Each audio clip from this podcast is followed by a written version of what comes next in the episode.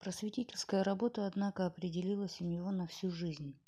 Его журнальная деятельность с 1953 года до 1962 года проникнута насквозь стремлением питать тощего русского читателя здоровым домашним столом разнообразнейших сведений. Порции были огромные, хлеба отпускалось сколько угодно, по воскресеньям давались орехи. Ибо, подчеркивая значение мясных блюд политики и философии, Николай Гаврилович никогда не забывал и сладкого.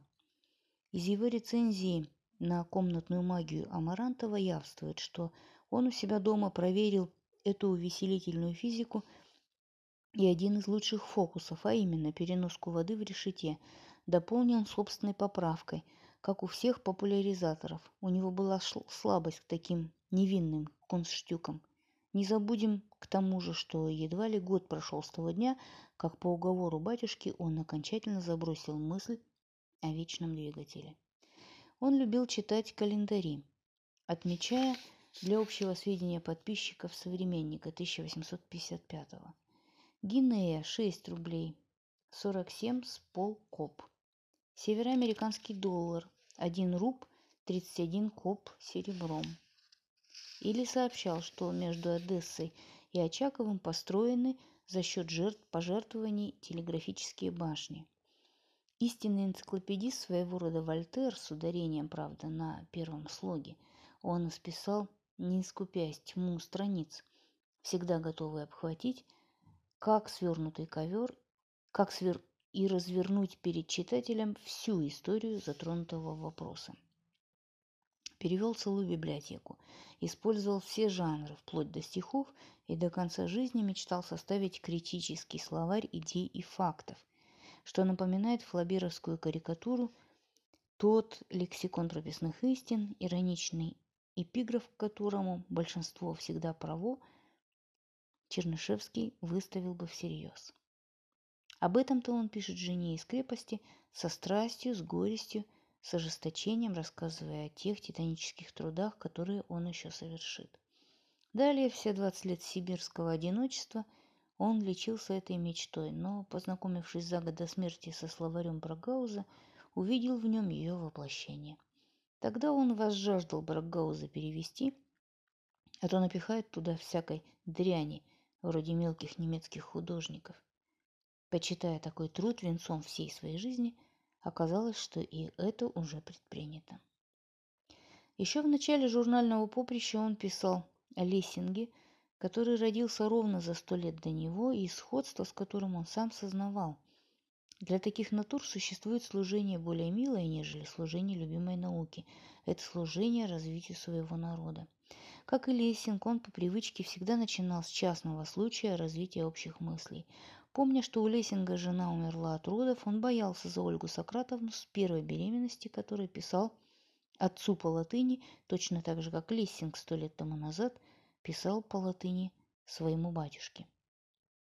Наведем сюда свет. 21 декабря 1953 года Николай Гаврилович сообщал, что, по словам знающих женщин, жила жена зачала роды тяжелые, мальчик. Миля тядька мой, гулюкала над первенцем Ольга Сократовна, очень скоро, однако, маленького Сашу разлюбившая. Врачи предупреждали, что вторые роды убьют ее. Все же она забеременела вновь. Как-то по нашим грехам против моей воли, писал он, жалуясь и томясь Некрасову. Нет, что-то другое, сильнее, чем боязнь за жену, томило его. По некоторым сведениям, Чернышевский в 50-х годах подумывал о самоубийстве, он будто бы даже пил, какое жуткое видение, пьяный Чернышевский. Что таить? Брак получился несчастный, трижды несчастный, и даже впоследствии, когда ему и удалось с помощью воспоминания заморозить свое прошлое до состояния статистического счастья, страннолюбский, все равно еще сказывалась тараковая смертная тоска, составленная из жалости, ревности и уязвленного самолюбия, которую также знал муж совсем другого склада и совсем иначе расправившийся с ней. Пушкин. И жена, и младенец Виктор выжили, а в декабре 1958 года она вновь чуть не умерла, производя на свет третьего сына Мишу. Удивительное время. Героическое кроличье в кринолине. Символе многочадия. Они умные, образованные, добрые, я вижу. А я дура, необразованная, злая. Не без надрывчика говорила Ольга Сократовна о родственницах мужа, Пыпиных, которые при своей доброте не пощадили эту истеричку, эту взбалмошную бабенку с нестерпимым характером. Как она швыряла с тарелками! Какому биографу склеить их осколки, а это страсть к перемене мест?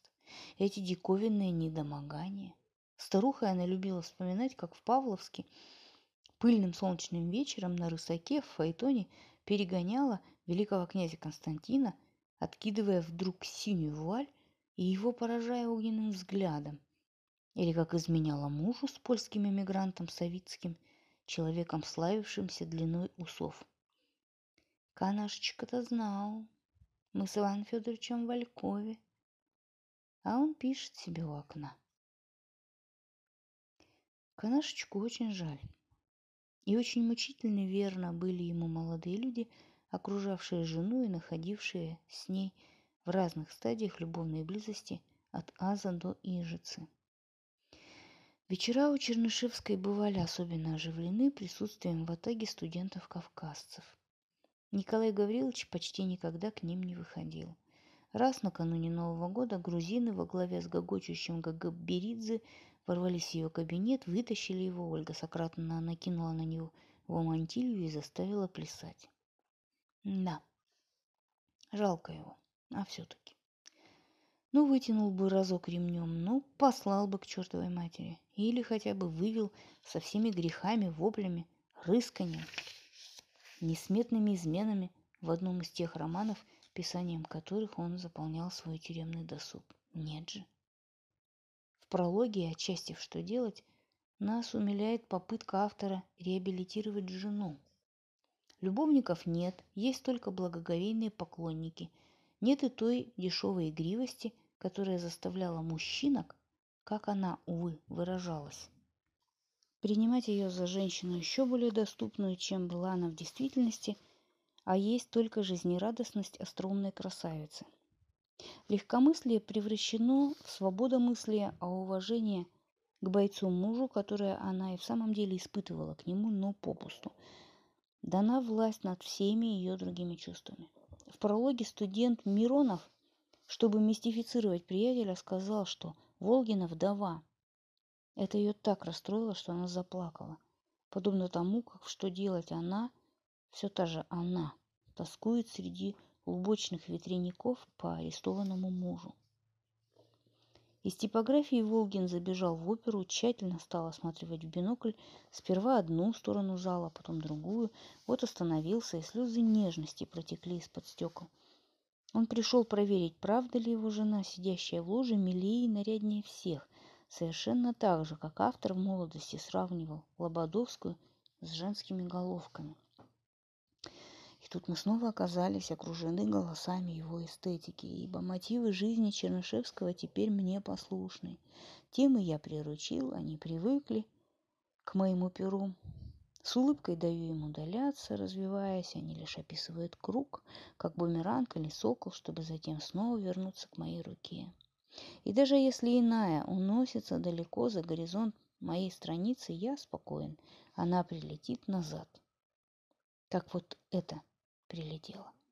Итак, 10 мая 1955 года Чернышевский защищал в университете уже знакомую нам диссертацию «Отношение искусства к действительности», написанную в три августовские ночи в 1953 году, то есть именно в ту пору, когда смутные лирические чувства, подсказавшие ему в юности взгляд на искусство, как на снимок с красотки, окончательно вызрели, дав пухлый плод – в естественном соответствии с апофеозом супружеской страсти – Страннолюбский.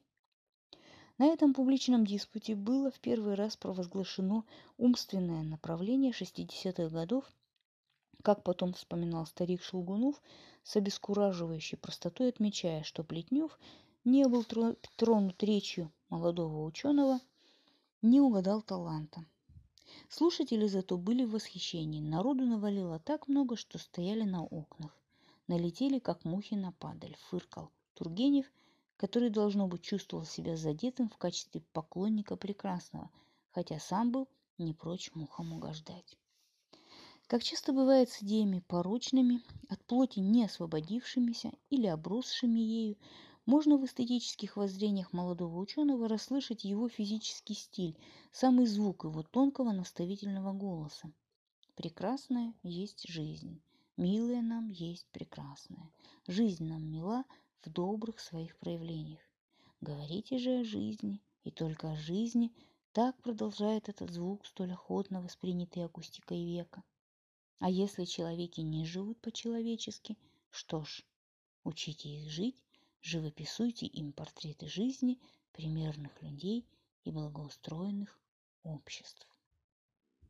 Искусство таким образом есть замена или приговор, но отнюдь не ровня жизни, точно так же, как гравюра в художественном отношении гораздо хуже картины, с которой она снята. Особенно прелестная мысль.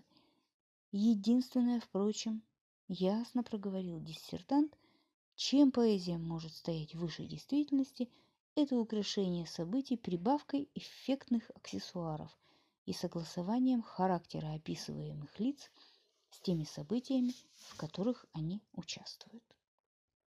Таким образом, борясь с чистым искусством, шестидесятники и за ними хорошие русские люди вплоть до 90-х годов боролись по, невид... по неведению своему собственным ложным понятиям о нем – Ибо точно так же, как 20 лет спустя Гаршин видел чистого художника в Семирадском, или как аскету снится пир, от которого бычьего угодника стошнило, так и Чернышевский, будучи лишен малейшего понятия об истинной сущности искусства, видел его венец в искусстве условном, прилизанном, то есть в антиискусстве, с которым и воевал, поражая пустоту. При этом не следует забывать, что другой лагерь, лагерь художников, Дружинин с его педантизмом и дурного тона небесностью, Тургенев с его чересчур стройными видениями и злоупотреблениями Италии, часто давал врагу как раз ту вербную халву, которую легко было хаять. Николай Гаврилович казнил чистую поэзию, где только не отыскивал ее. В самых неожиданных закоулках – критикуя на страницах отечественных записок 54 год какой-то справочный словарь, он приводит список статей, по его мнению, слишком длинных. Лабиринт, Лавр, Ланкло и список статей слишком кратких. Лаборатория, Лафайет, Лен, Лиссинг. Красноречивое притязание. Эпиграф ко всей умственной жизни его. Из олеографических волн поэзии рождались, как мы уже видели, пышногрудая роскошь, Фантастическое принимало грозный экономический оборот. Иллюстрации. Конфеты, сыплющиеся на улице с аэростатов, перечисляет он, речь идет о праздниках и подарках по случаю крестин сына Людовика Наполеона. Колоссальные бомбоньерки, спускающиеся на парашютах. А какие вещи у богатых! Кровати из розового дерева, шкапы с пружинами, выдвижными зеркалами, штофные обои, М-м, а там бедный труженик. Связь найдена, антитеза добыта. С большой обличительной силой и обилием предметов обстановки Николай Гаврилович скрывает всю безнравственность. Мудрено ли, что при хорошенькой-то наружности швея, ослабляя мало-помалу свои нравственные правила? Мудрено ли, что променяв душевную сто раз мытую кисию на алансонские кружева в бессонные ночи, за тусклым огарком и работой на бессонные ночи в оперном маскараде или загородной оргии она, несясь, ну и так далее. И, подумавши, он разгромил поэта Никитина, но не потому, собственно, что тот слагал стихи дурно, а за то, что он, воронежский житель, не имел ровно никакого права писать о мраморах и парусах. Немецкий педагог Кампе сложив ручки на животе, оговаривал.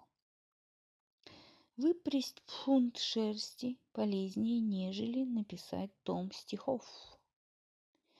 Вот и мы с такой же солидной серьезностью досадуем на поэта, на здорового человека, который лучше бы ничего не делал, а занимался вырезыванием пустячков из очень милой цветной бумаги. Пойми, штукарь, Пойми, арабесник, что сила искусства есть сила общих мест и больше ничего. Для критики всего интереснее, какое воззрение выразилось в произведении писателя.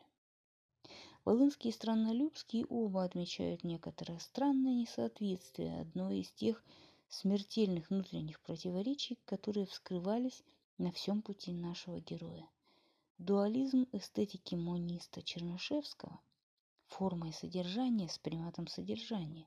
Причем именно форма играет роль души, а содержание – роль тела. И путаница усугубляется тем, что эта душа составляется из механических частиц, так как Чернышевский полагал, что ценность произведения есть понятие не качества, а количества, а что если бы кто-нибудь захотел в каком-нибудь жалком забытом романе с вниманием ловить все проблески наблюдательности, он собрал бы довольно много строк, которые по достоинству ничем не отличаются от строк, из которых составляют страницы произведений, восхитивших нас.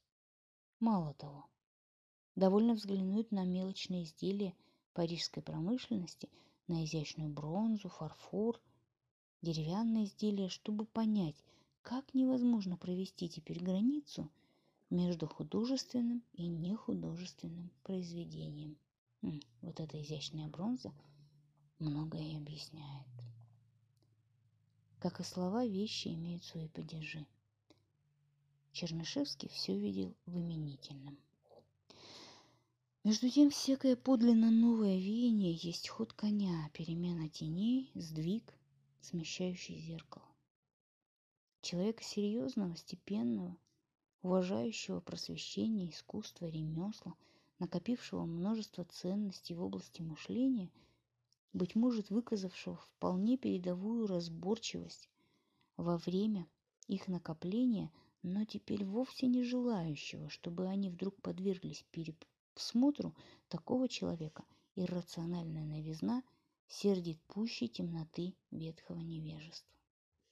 Так розовый плащ Ториадорши на картинке Моне больше раздражал буржуазного быка, чем если бы он был красным.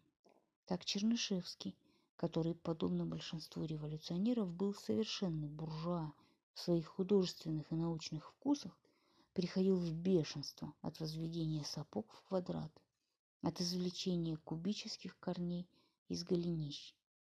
Лобачевского знала вся Казань, писал он из Сибири сыновьям. Вся Казань единодушно говорила, что он круглый дурак. Что такое кривизна луча или кривое пространство? Что такое геометрия без аксиомы параллельных линий? Может ли писать по-русски без глаголов? Можно, для шутки. Шелест, робкое дыхание, трели соловья. Автор ее некто Фет, бывший в свое время известным поэтом. Идиот, каких мало на свете. Писал это серьезно, а над ним хохотали до боли в боках.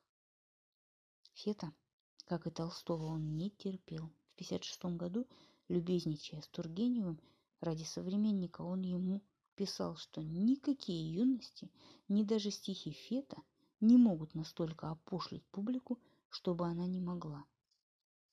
Следует грубый комплимент.